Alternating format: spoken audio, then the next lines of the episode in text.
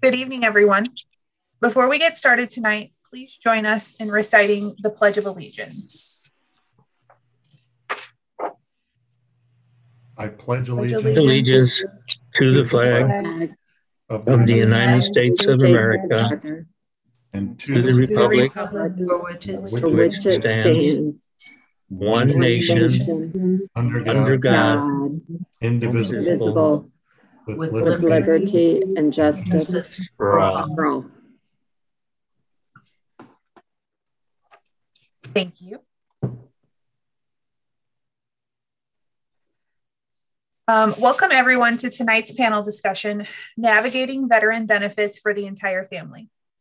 My name is Erica Kirkus, and I'm the Volunteer Services Coordinator and We Honor Veterans Program Coordinator at VNA Hospice of Northwest Indiana.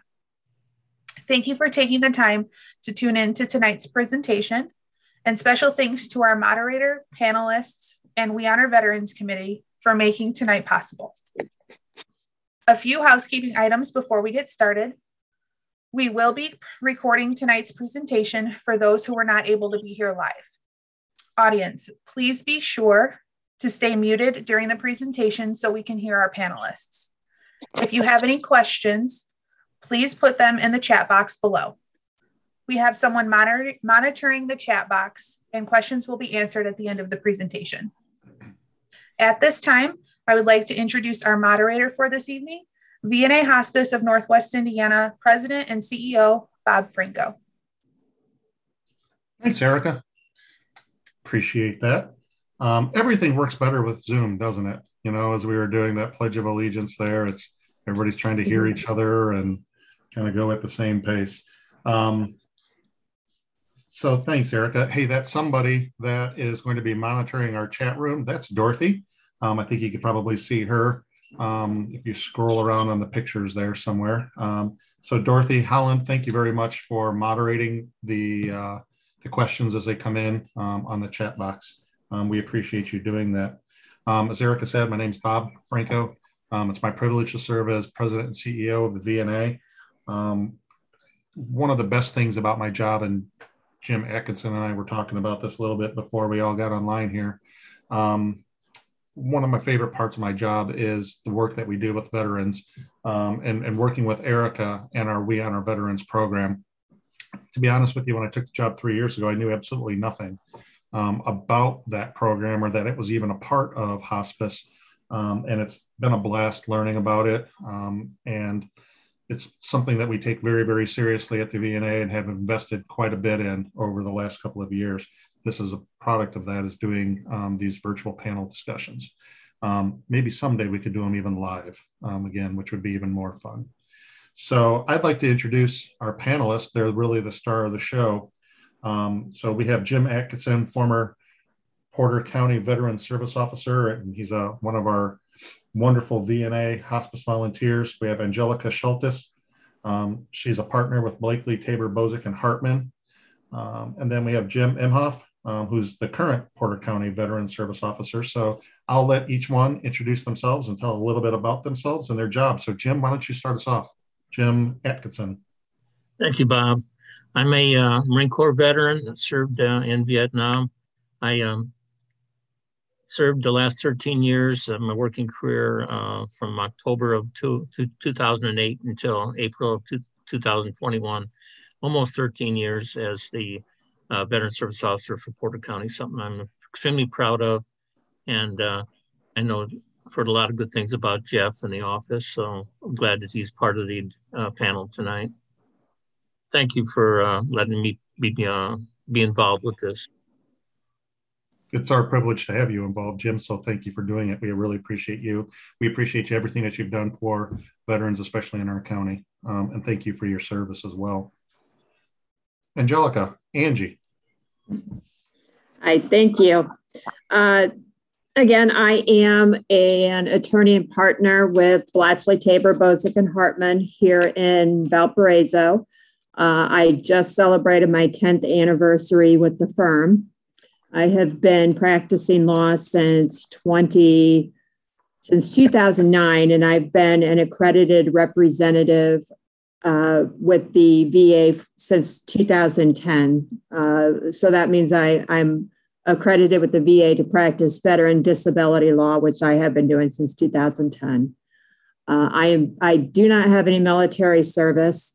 Um, my my father was a veteran of the Army, and grandfathers were World War II veterans. Um, but I am a, a an auxiliary member of the American Legion. And thank you very much for having me tonight. Thanks, Angie. We appreciate it. And thank you for all your service that you do for our veterans. It's, I'm, we're grateful for you and the, the help and support that you provide for them.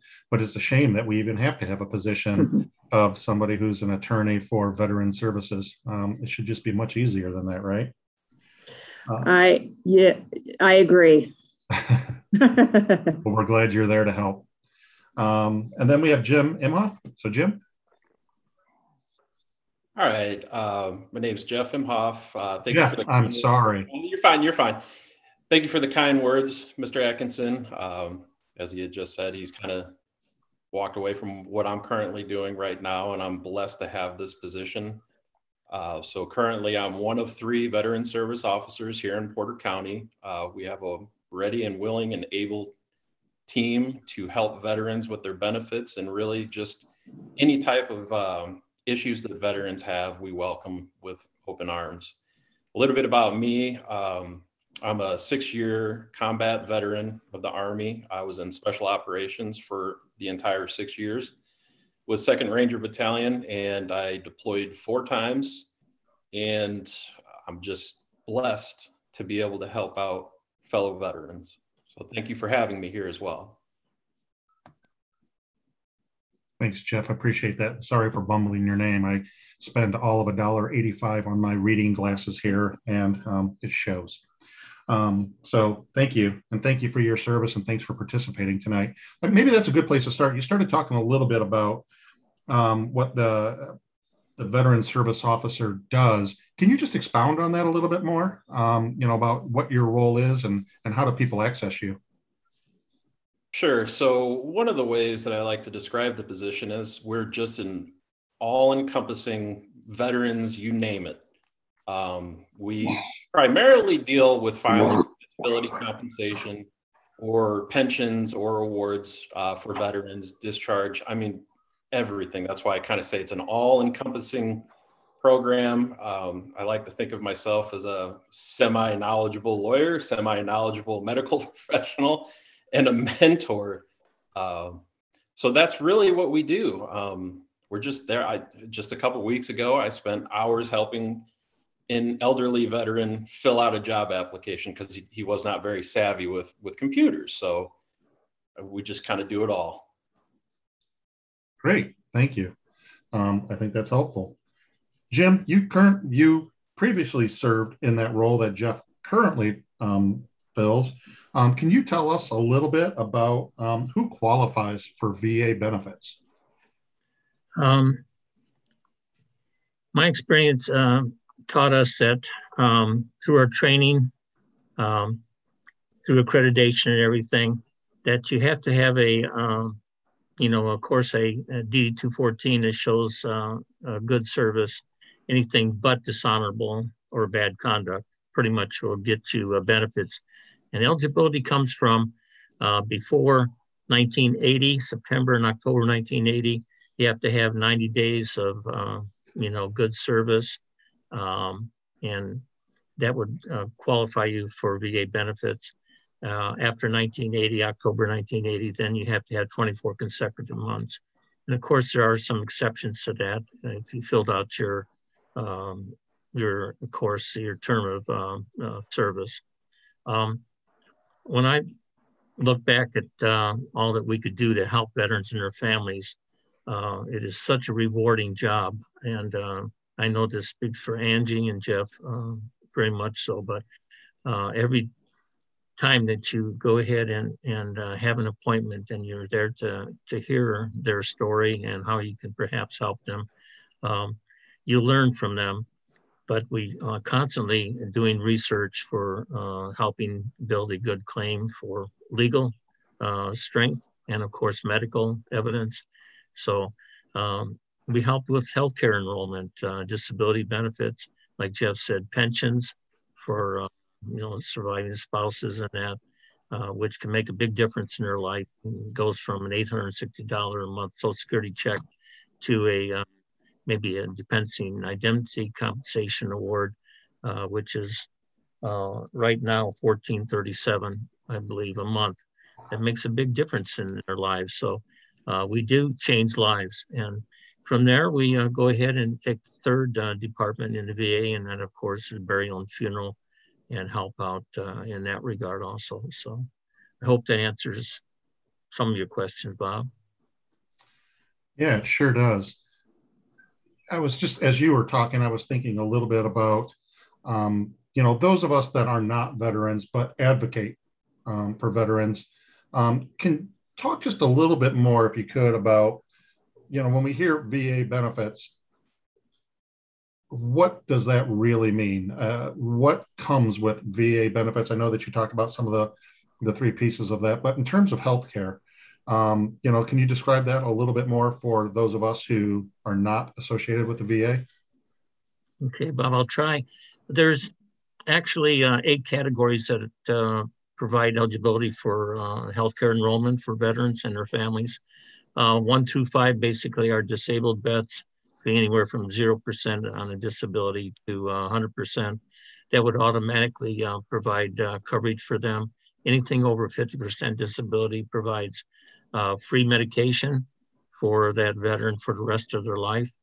Um, so in sixth category, uh, you look at Vietnam veterans, Viet, Agent Orange exposure, and of course Iraqi and Afghanistan uh, veterans that have five years free enrollment. Um, and there's of course toxic exposure and um, the um, Lejeune, contaminated water, falls into category six. Seven and eight are basically financial. I believe in Porter County, and Jeff would know better, but um, it used to be right around forty-one, forty-two thousand dollars as a means test. If the veteran uh, would uh, go ahead and uh, provide a co-payment, then uh, and they were underneath the means test for um, healthcare eligibility there, then that would provide coverage for that veteran also. So, okay, yeah, thank you for that. That was helpful. See, Erica, it took me all of two questions to get off script. Um, I'm, I'm here to learn tonight too. So thank you for that, Jim. That was helpful. Jeff, um, if someone becomes Medicare eligible, um, typically what we're looking at is somebody 65 and over for Medicare, and there's there's some other criteria for that, of course, too. Um, do they still need to consider VA benefits?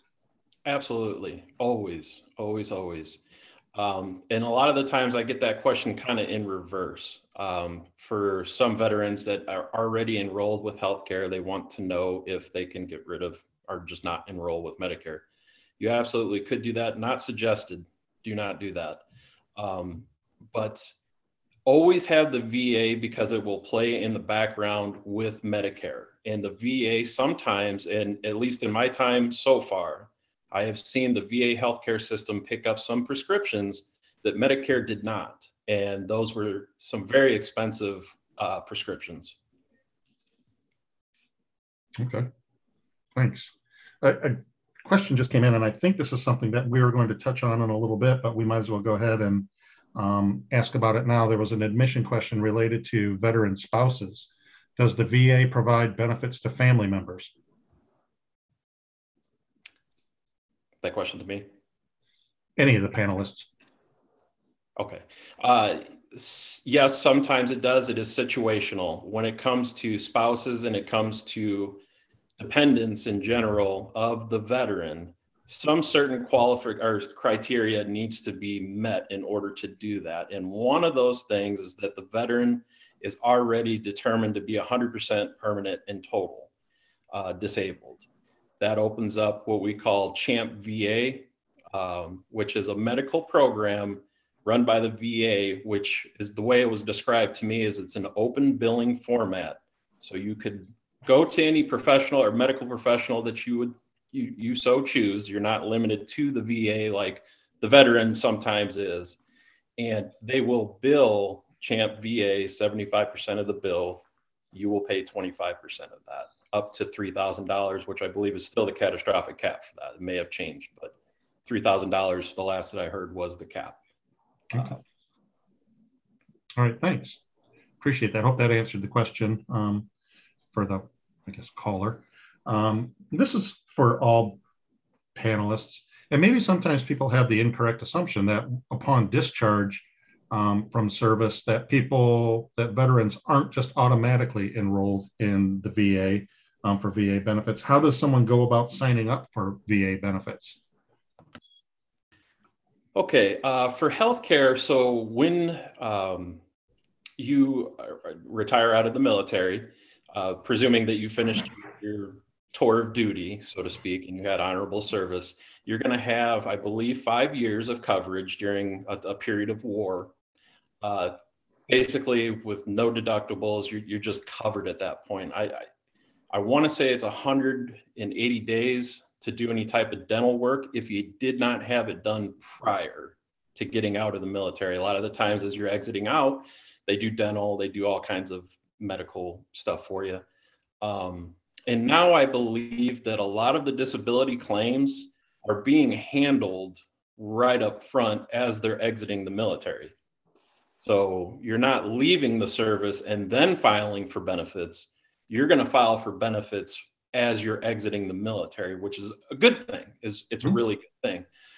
Now, to answer the question about how do you enroll in uh, healthcare as a veteran, you would seek out one of us a veteran service officer. Every county has them in one shape or form, uh, or a accredited service officer uh, with you know the American Legion, the DAV, all the big names, and have them file what's called a 1010 EZ.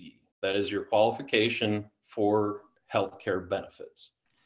Um, takes about 30 minutes to fill out the form. Um, we have to prove your service. It has to meet the criterion uh, to be eligible for health care. And we just mail it in. It's very simple, uh, very painless. Okay. And so that is, it's an in-person, is there, a, can people go online to do that? Or is it absolutely more helpful to come to talk to you? Sure. So I would always advise to come speak to a, a, accredited service officer first and foremost with any questions that you have. If you are savvy with a computer, you can go to va.gov and you can navigate through the system about how to file for any of these issues that we're going to talk about today. So, for compensation, pension, technically the veteran or the person at home could do all of these things, but it's always suggested to come to a veteran service officer that deals with this paperwork on a day to day basis. And okay, we're good. in every single county. Yeah, thanks for clarifying that. I think that's really helpful information. Bob, if I could go ahead and add uh, a little bit about uh, benefits to the family uh, that's passed from the veteran. Yeah. Uh, one is uh, called DIC, it's Dependency and Indemnity Compensation. Um, it's absolutely life changing when you can provide $1,400 plus to, to the spouse. Um, and its eligibility comes from um, the veteran being a disabled veteran and he dies of that injury or illness. Um, and then the uh, eligibility then passes for DIC to the spouse. And uh, along with that comes a $2,000 burial, funeral and burial um, stipend. And um, it's fairly easy to do. I, a lot of it depends on the uh, death certificate and uh, one of the uh, three or four major contributing factors in their, their passing. But uh, it's a great benefit to the spouse. And I think most veterans, uh, when they're terminal and they know that uh, their days are numbered, uh, the b- best thing they could do in their life is to go ahead and look out for their spouse. And uh, we were rewarded uh, very much so by being able to help uh, spouses that way. So, okay, thank you. That was helpful. That that kind of segued right into our next question. Was one that I think that we've touched on in a couple of different ways already. Is about benefits that are available to spouses and children. Is there anything else more about that that any of the panelists would want to add about services that are available to the spouses and kids? Sure, I'll I'll add to that.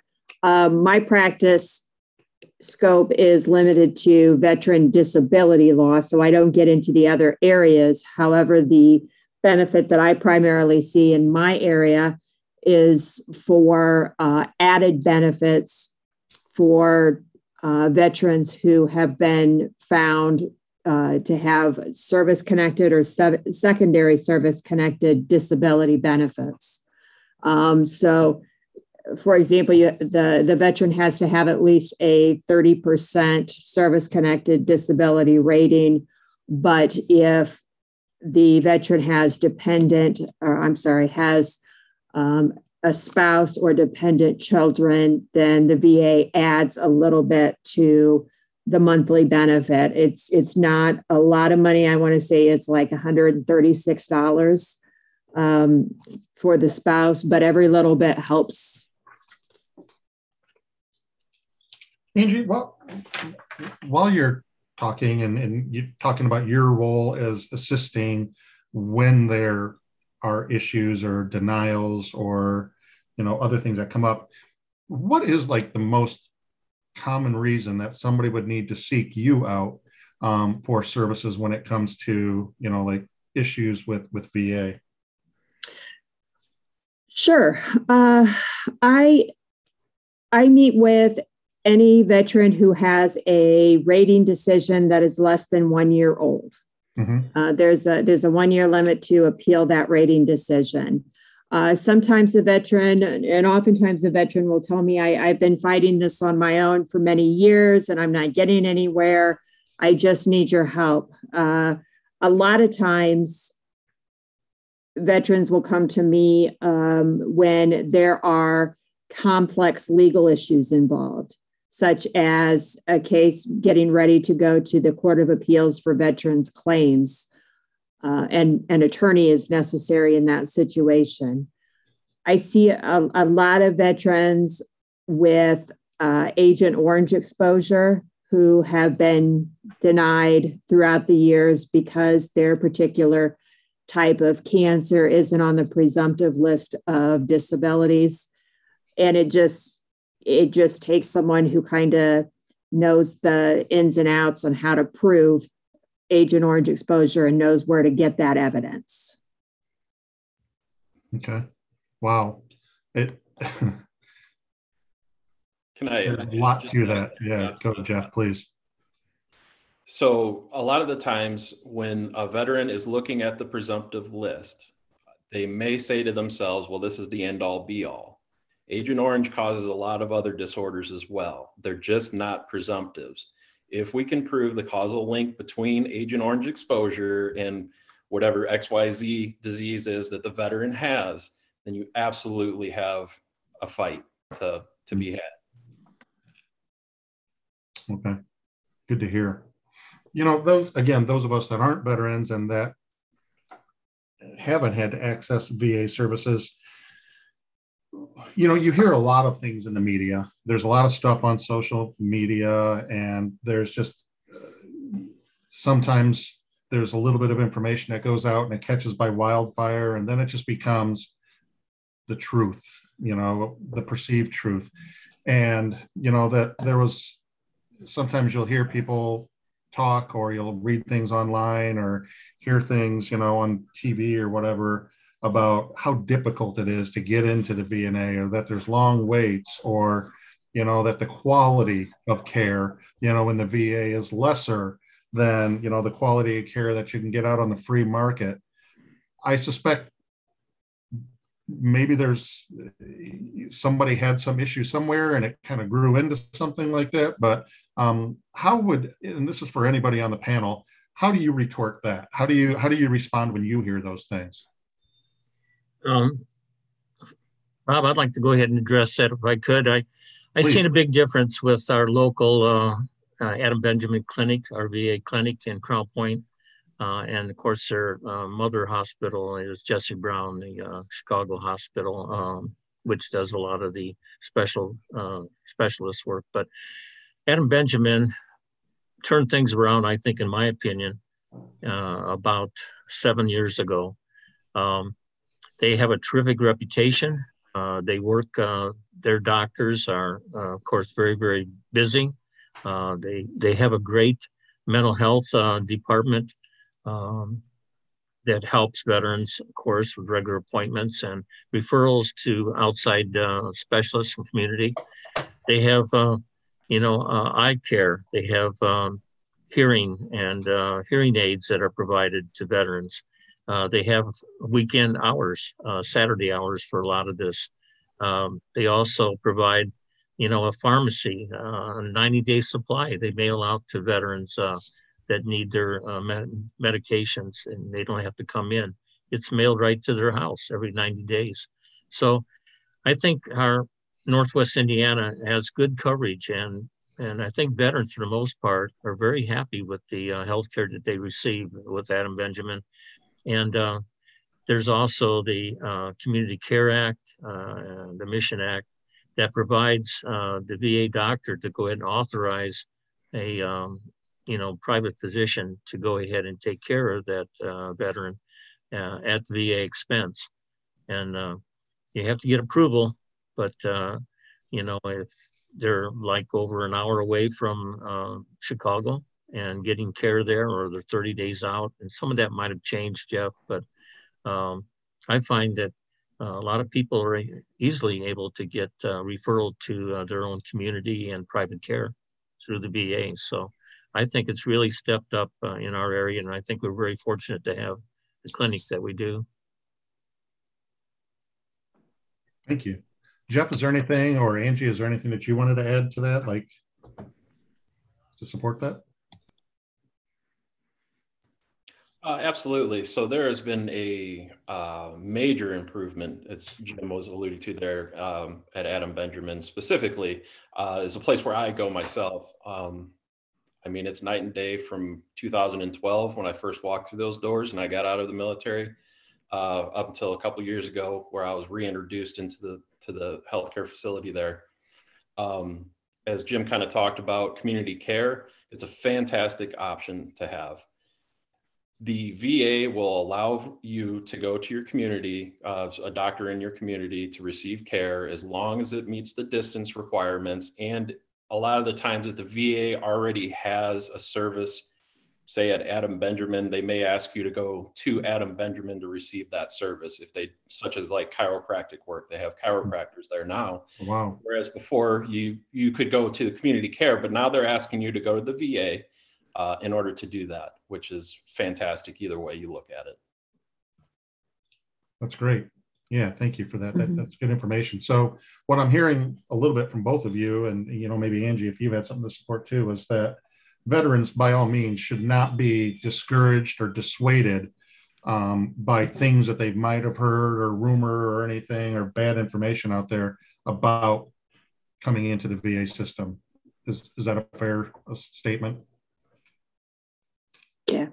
I would agree with that. Uh, I make a point of explaining to my clients when I first meet with them that oftentimes the road ahead of them is going to be a long one um, through no fault of their own, with the backup of claims being heard and getting hearing dates and you know uh, how covid has impacted hearings it can be a long road but as long as they understand that and they're prepared for that you know for the most part they're they're they're happy to wait it out and do whatever they need to do. And i'm sure they appreciate that honesty um, you know about you know you telling them the truth and what's to be expected about that. Um, so angie talk a little bit more then about if somebody were a veteran were denied eligibility eligibility for VA benefits, what would be their next step? Mm-hmm. There are a few options. Um, there is the first option would be to file an appeal, and the veteran should do that if he or she believes that they have a legitimate reason to believe that the VA should have granted service connection or should have given them a higher rating or an earlier um, effective date.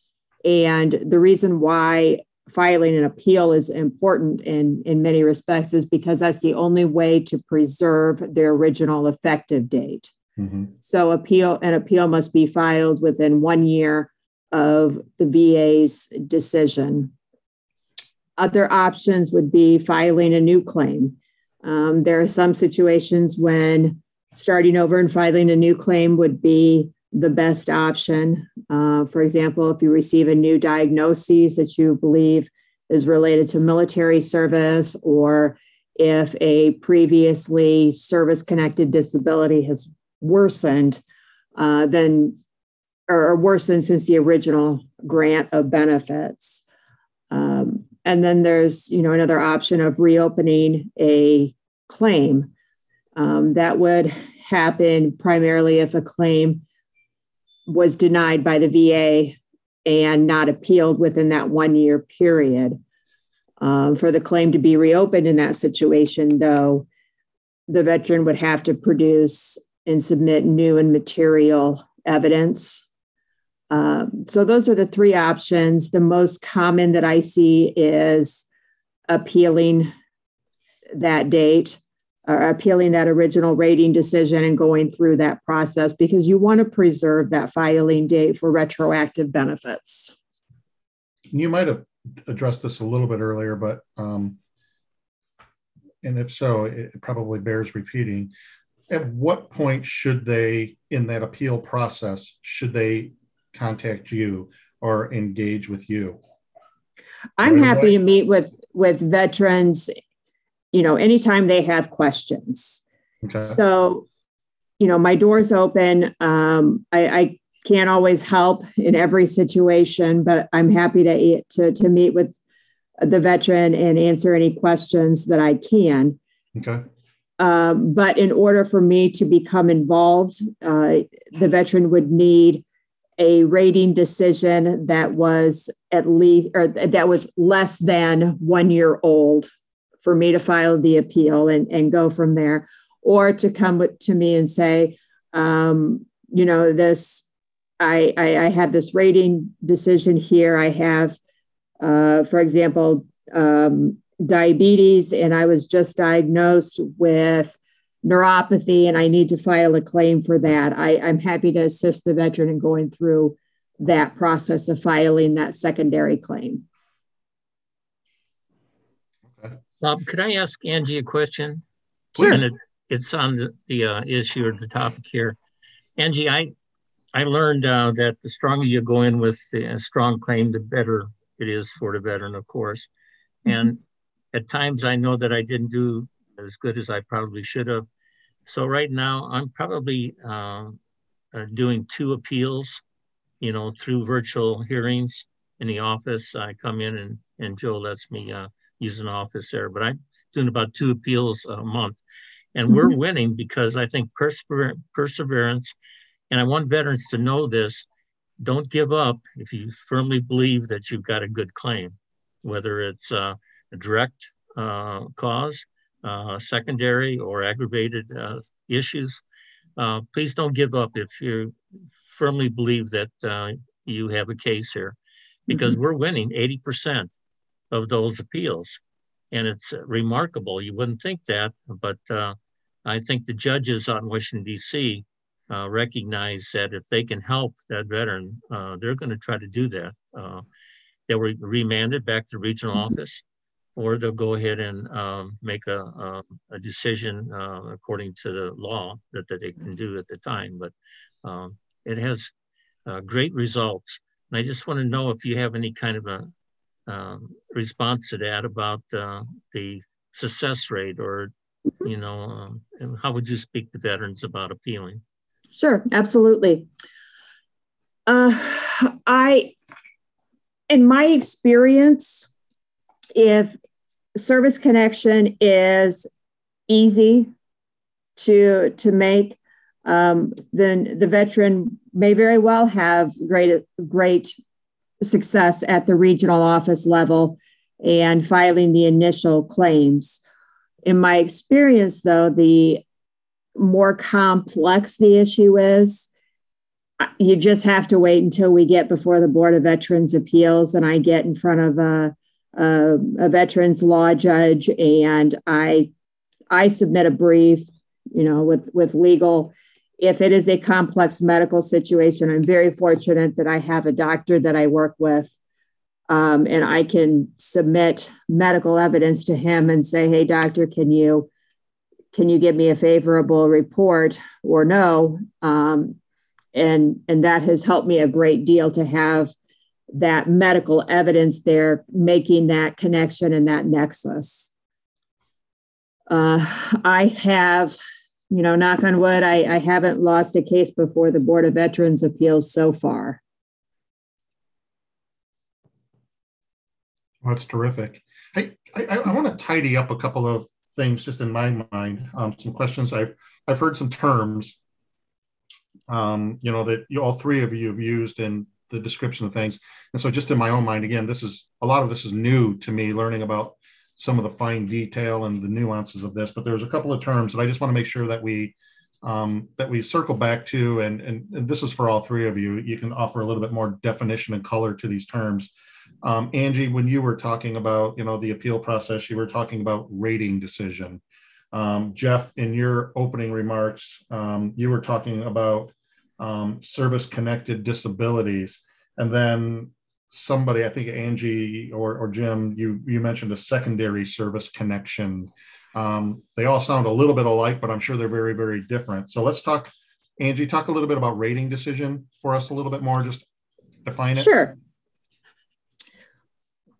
When the VA issues a decision on a claim, it's the VA will issue an actual paper decision that is titled rating decision and it will detail the the claims made um, and give an example of um, I'm sorry, will detail the claims made and then give some information on how they make their decisions. But it's an actual paper decision that comes in the mail that's issued by the VA called a rating decision, and that's the official decision of the VA on that claim. Okay. And who makes that decision? Is there a, like a board? Is there three or four doctors that to get together mm-hmm. or who, who makes that? The VA makes that that decision okay. uh, that they they use all evidence available to them. Um, I'm sorry, I should backtrack and say that the rating decision comes from the regional office. Mm-hmm. And the regional office for our area is in Indianapolis. Okay.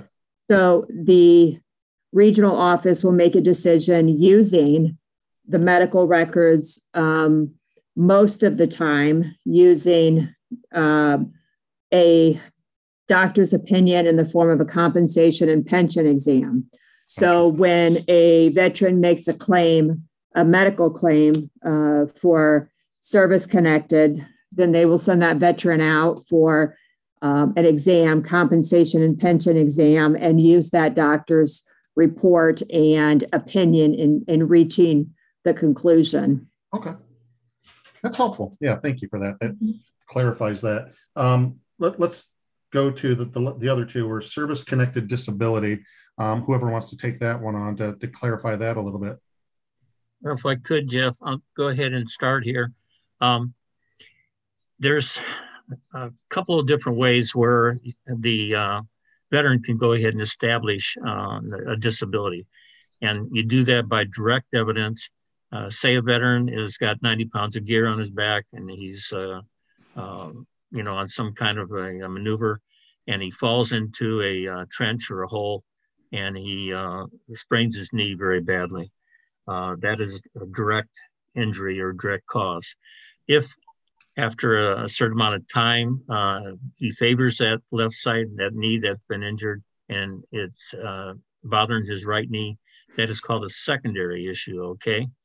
Now, aggravation can come a number of different ways, but it's generally uh, described as a, an issue, an injury, or an illness that started uh, before uh, he took his oath uh, of office or before he became a, a, a a, military person, more or less. But um, so we, there's a, lot of times a um, you know an issue that comes in. It's called uh, uh, uh, presumption of sound soundness, uh, and uh, say that uh, he was on a football high school team and he uh, injured his his back, and he comes in and he's able to go ahead and, and pass a basic uh, entry exam, but uh, maybe six months down the road. Uh, he goes to jump school, and after a number of jumps, his back is bothered so bad that he's put into a hospital. That is called aggravated circumstances, and you can prove that perhaps by showing that there was an issue before uh, an entry exam and that it was aggravated and got worse. So those are some of the things that veterans can think about uh, that would qualify them for a disability. And one of the biggest things that I think that we can kind of touch on is that um, the tax-free money, any kind of a disability, you know, is tax-free to that veteran. And you never have to claim it on your taxes. And uh, it's just a, a wonderful benefit that the government provides. Uh, 10% right now is $152. Uh, 50% right now is uh, $1,050. 100% is, uh, looking at my notes here, is uh, uh, $3,653. And of course, with spousal, uh, you know, uh, benefit uh, as a dependent and any children involved, that goes up, you know, uh, quite a bit more, uh, like Angie said in the beginning. So it's tax-free money. Uh, encourage anybody that uh, you know uh, feels like uh, they've got some kind of an illness or injury that's contributed to active duty to go ahead and talk to a service officer, an accredited attorney like Angie, and um, you know and talk over the process and start the the the disability claim. So. Jim, I appreciate you putting that in real life examples like that. That really helps to kind of clarify that and for us laymen in this to really understand it. So thank you. Um, I have a feeling you've explained that before um, because you um, were very, very good at that. I, I, I, was thinking as you were talking about that though, about especially when you're talking about secondary service connection, does that also relate to mental health? So if somebody were to have an injury, a physical injury in the course of service, and then later in life at some point develops an anxiety disorder, depression, PTSD, whatever that may be, does that also qualify?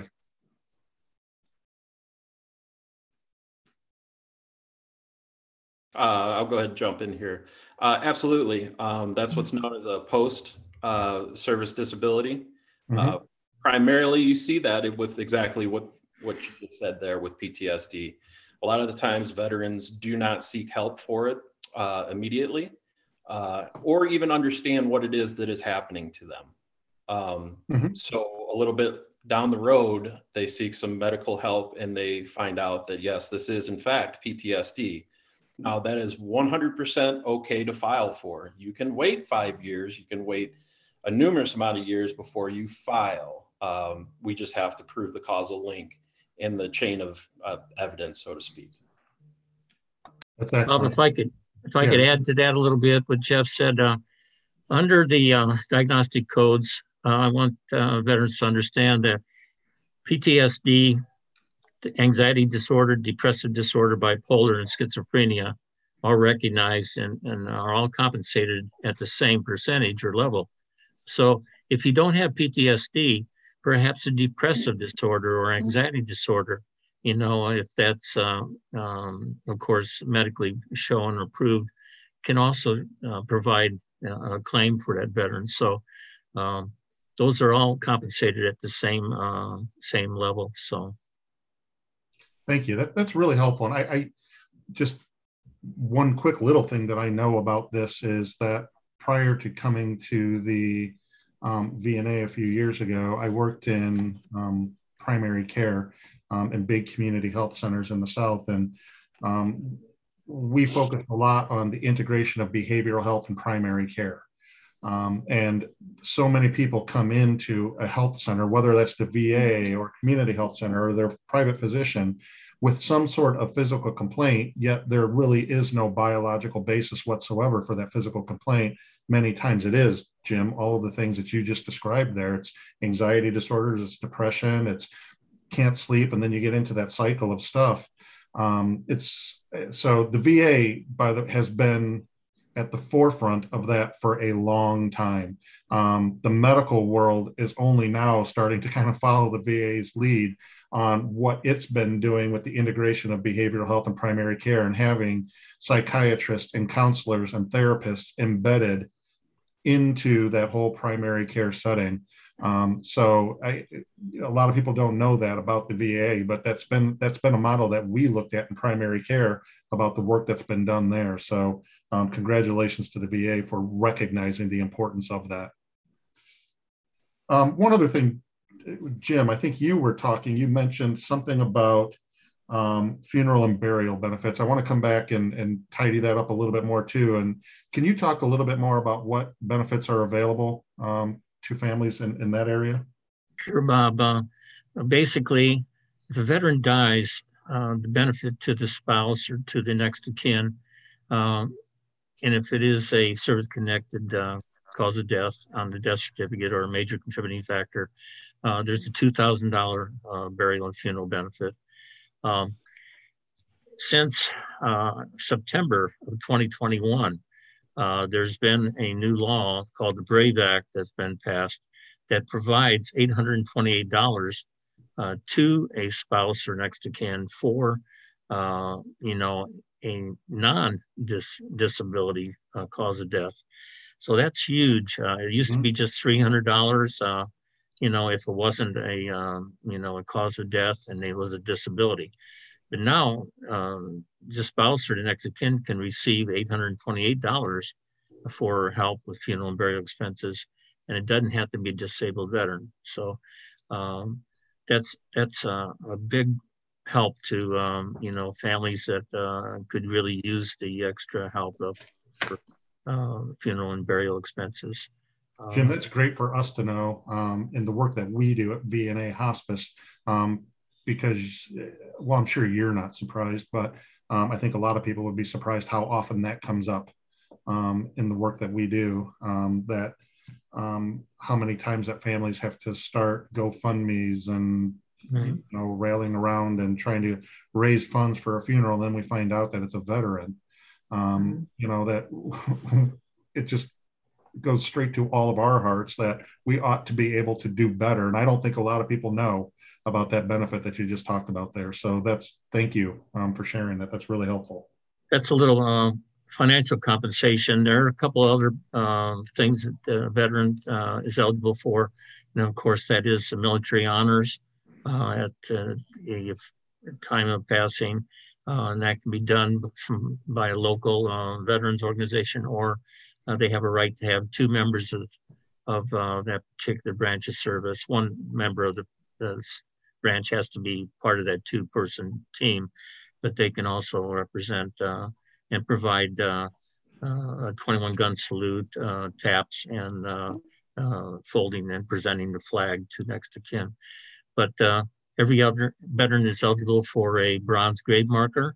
You know, that's absolutely supplied to the superintendent of the cemetery.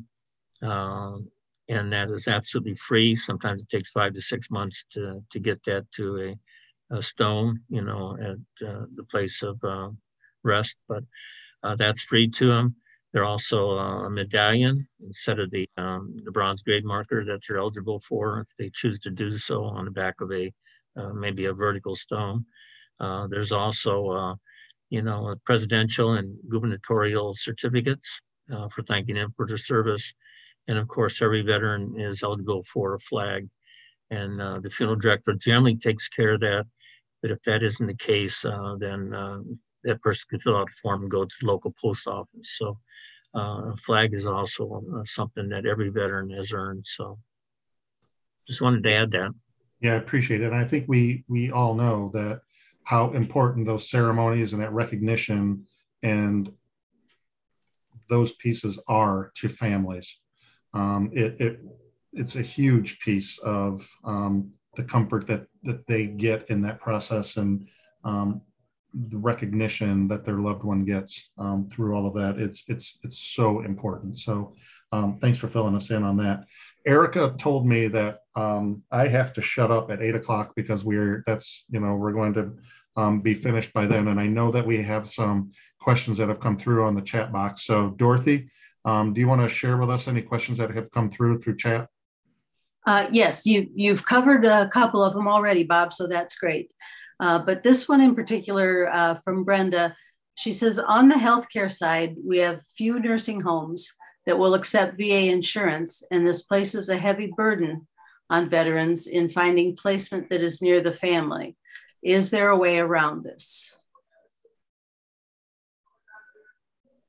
Jeff, I'll take that right now and maybe perhaps you can build on it and Angie too. But right now, there's only two um, nursing facilities in Northwest Indiana that will go ahead and take VA money for the, the uh, veteran.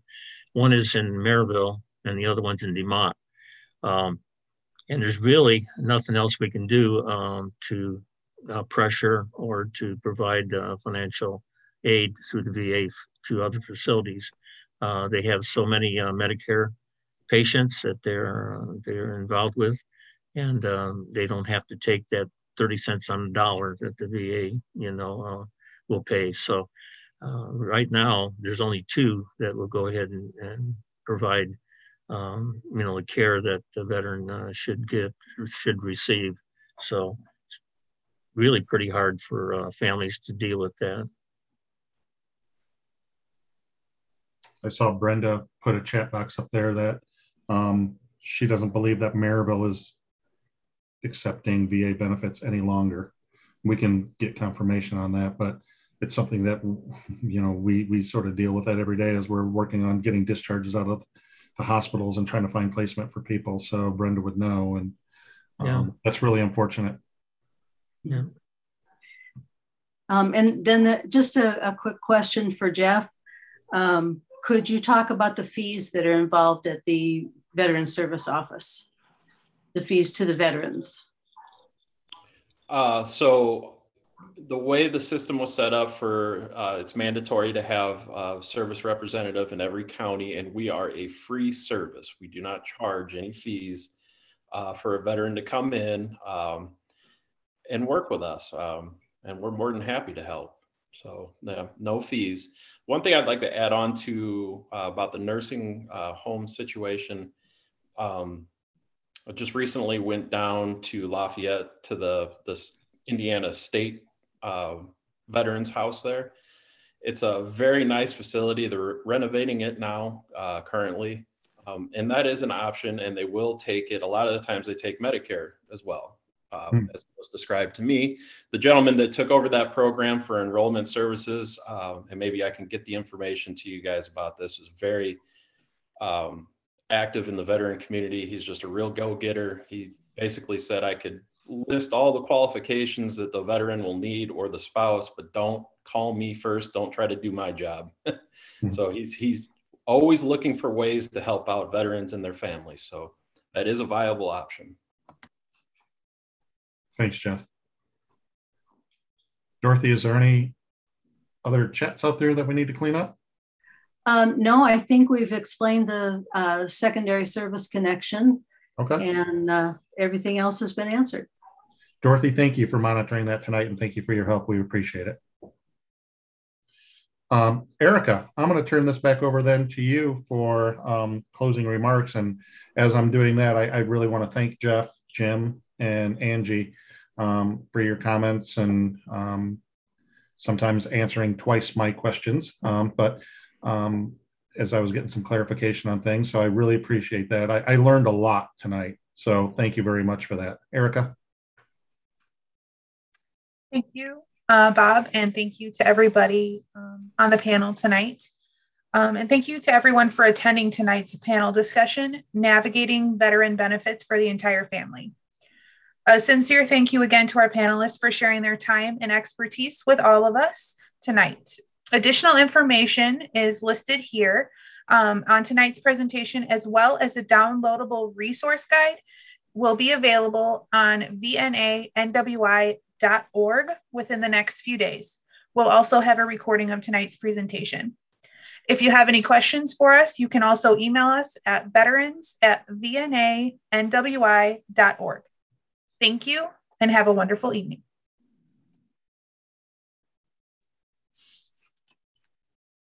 Thanks, everybody. Good night. Thank stay you. healthy. Thank you. Take care. Thank you.